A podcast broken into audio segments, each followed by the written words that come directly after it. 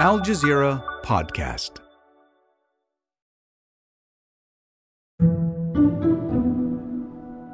When I was a little girl, I wished to be a sniper, not like a princess.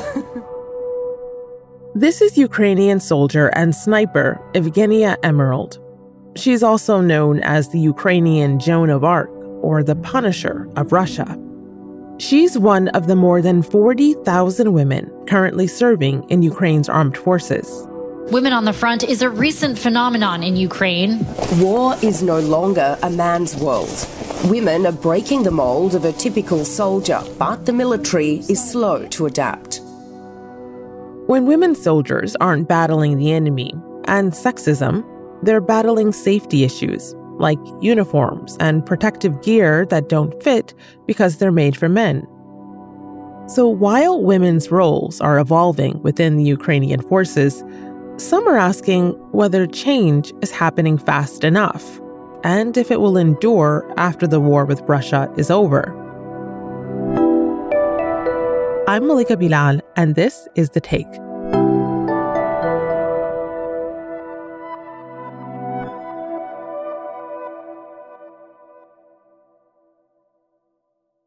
Today, I'm joined by one of our producers.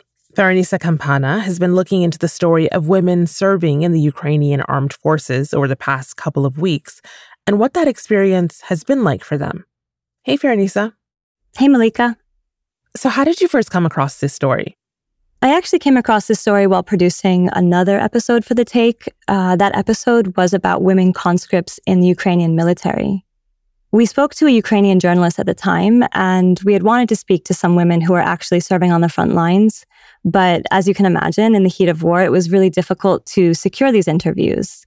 But in the weeks since then, we've actually managed to get some of these women on the phone and speak to them about their experience serving. Oh, I can't wait to hear what they have to say. So, the war in Ukraine has been going on for just shy of two years now, and we know that there are currently around 40,000 women serving in Ukraine's armed forces. Now, that's a number that pales in comparison to the number of men serving. Yet, there's been a lot of media attention, ourselves included, on these female fighters, and much of it very positive since the start of this latest Russian invasion in February 2022. But I wonder if it's been telling the full story of what it's like to be a woman in the Ukrainian military right now. What have you found? So, first of all, as you said, yes, women are still a minority in the Ukrainian armed forces, and they are definitely getting outsized attention in the media simply because they're women and their existence on the battlefield seems to deny um, traditional expectations of a woman's place in conflict. I spoke to this woman, Jessica Trisko Darden, I'm an associate professor of political science at Virginia Commonwealth University and director of the Security and Foreign Policy program at the College of William and Mary.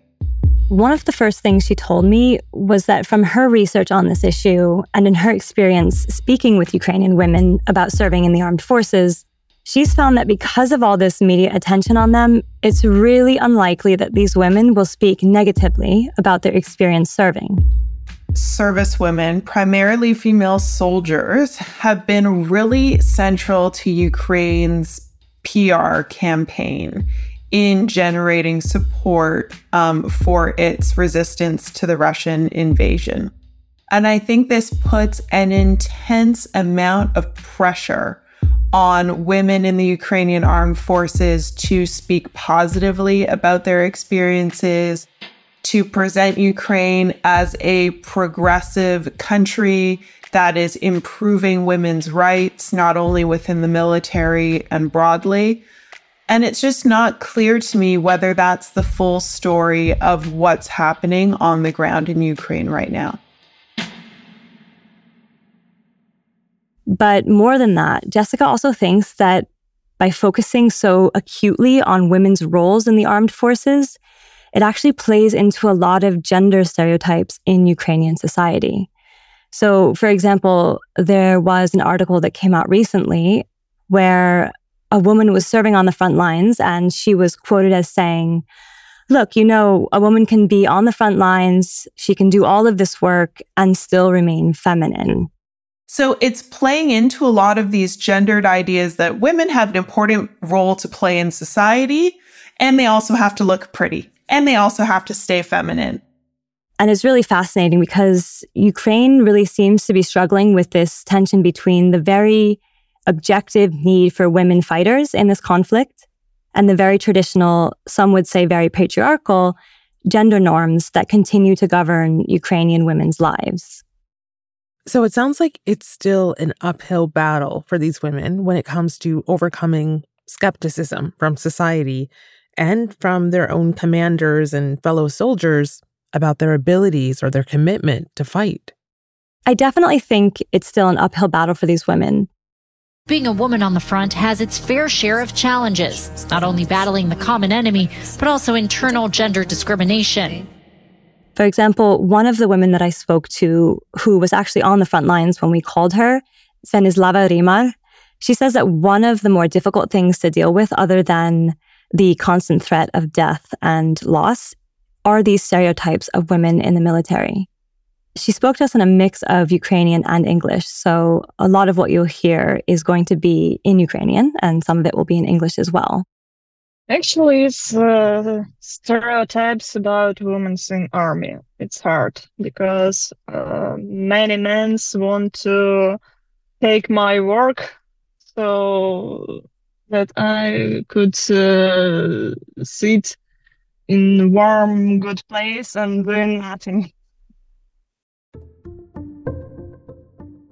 Dzvenyslava is a 27 year old trained architect from Lviv. But for the past 16 months, she's been working as a combat medic in the 47th Brigade on the front lines in eastern Ukraine. So, what she told me was that when she went to sign up, she experienced pushback from everyone at every level. She said they tried to talk her out of it. They told her that she should stay home to be a warm body for a man, that she should cook borscht. And it was very difficult because they kept saying that men are more effective in the same positions and in the same roles. And she really did not agree with them.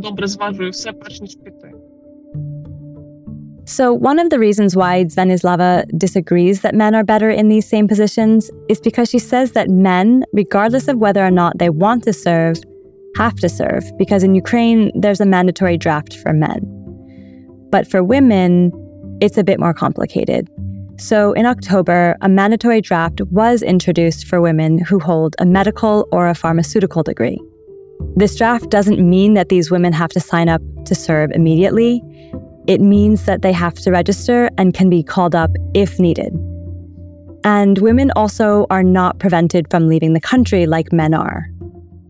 So, for the women that manage to register and serve in combat roles today, they actually want to be there. And so, this is why Dzvenyslava feels that oftentimes women are better at these roles.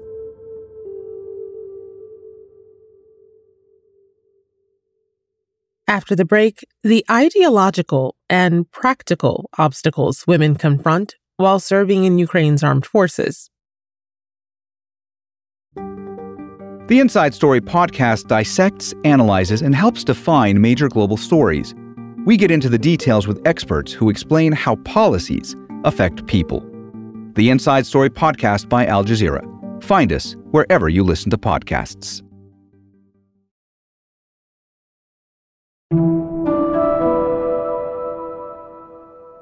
I'm speaking to my colleague, Fahrinisa Campana, our producer on The Take, about the challenges of women serving in the military in Ukraine.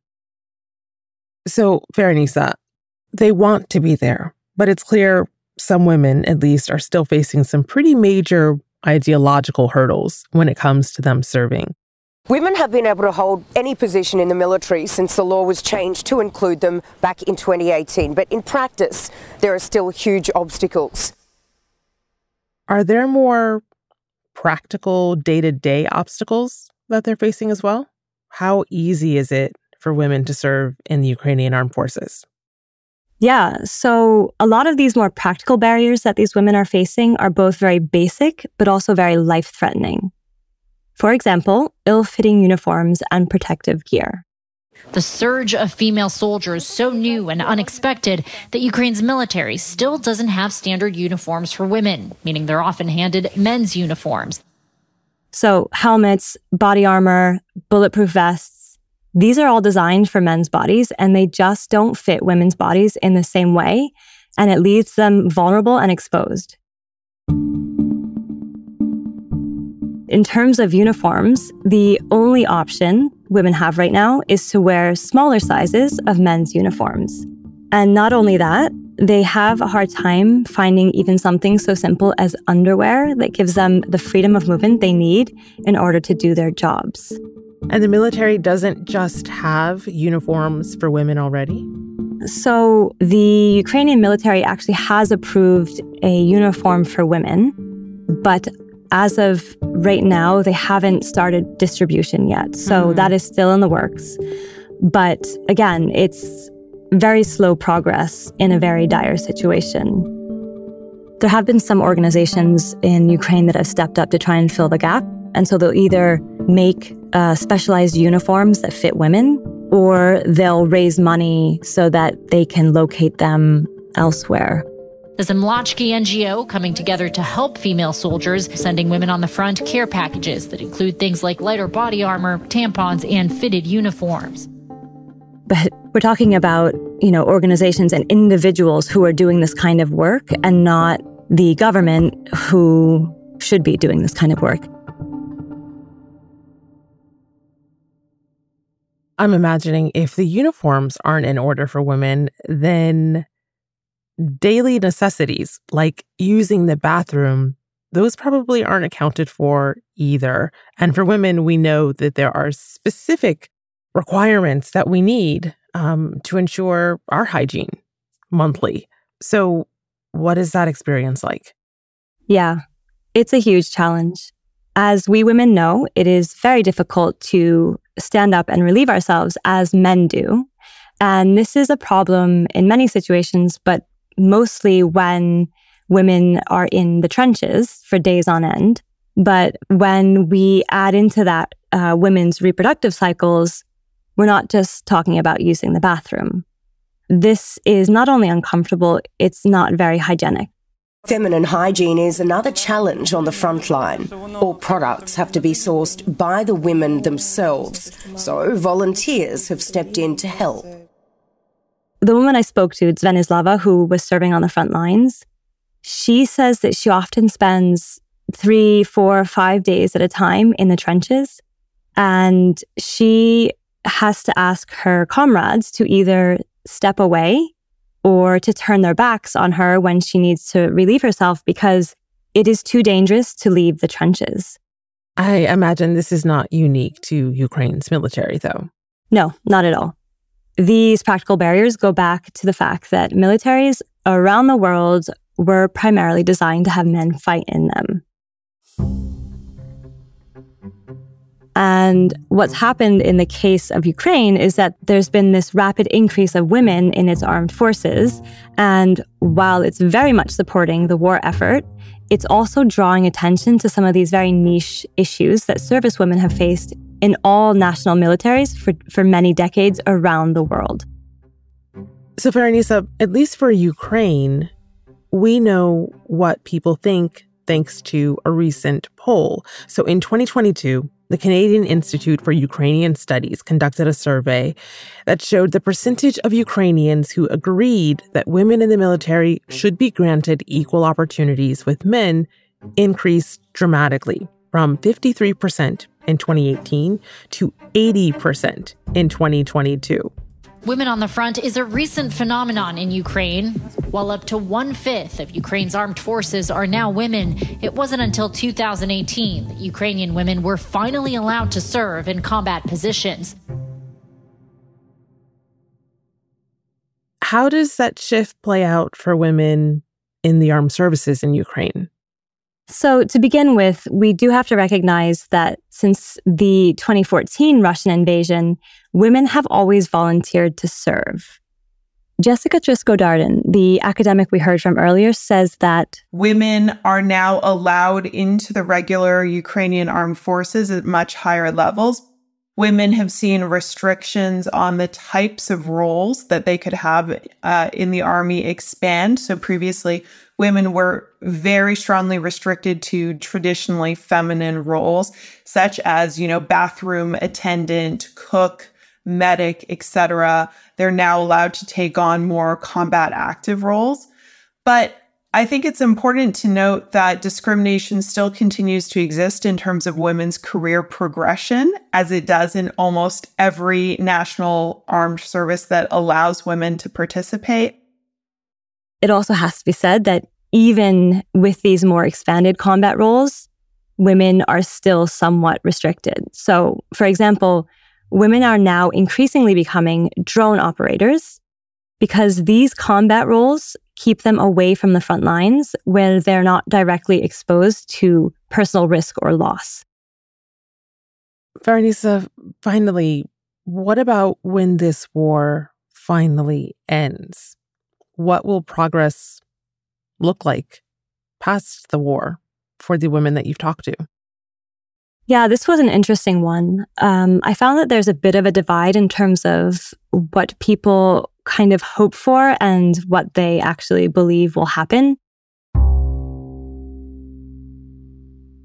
So, early in the conflict in eastern Ukraine, women were used primarily as a mechanism for shaming men into participating. Now, women are being recruited more and more for their very tangible skills. And what Jessica found in her research is that historically, war has been this moment of opportunity for women to take on a greater role in society. So, to make a contribution to the military effort, to their economy, or to gain financial independence. But, and this is a huge but, when war ends, those spaces for women often rapidly contract. And she thinks that this could be particularly true in the case of Ukraine, which has, in her words, consistently ranked in the middle of the pack in terms of gender equality and gender inclusion. But when I spoke to Dzvenyslava about this, she said that she thinks things will be much more equal between men and women after the war is over. And this is because, from her experience and from the experience of other women serving in the military alongside her, things are already much more progressive just based on women being able to take up combat positions that were previously not allowed to anyone but men. I think it will be more equal for women and men. It's much more progressive now when women are starting to take up combat positions that were previously not allowed to anyone but men. The attitude is already beginning to change.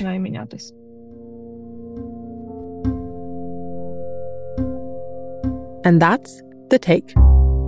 This episode was produced by Fahrinisa Campana with Chloe K. Lee, Miranda Lynn, Sariel Khalili, Sonia Bagat, Khalid Sultan, David Enders, Amy Walters, Ashish Malhotra, Zainab Azar, and me, Malika Bilal. Our sound designer is Alex Roldan. Alexandra Locke is The Take's executive producer, and Ney Alvarez is Al Jazeera's head of audio. We'll be back.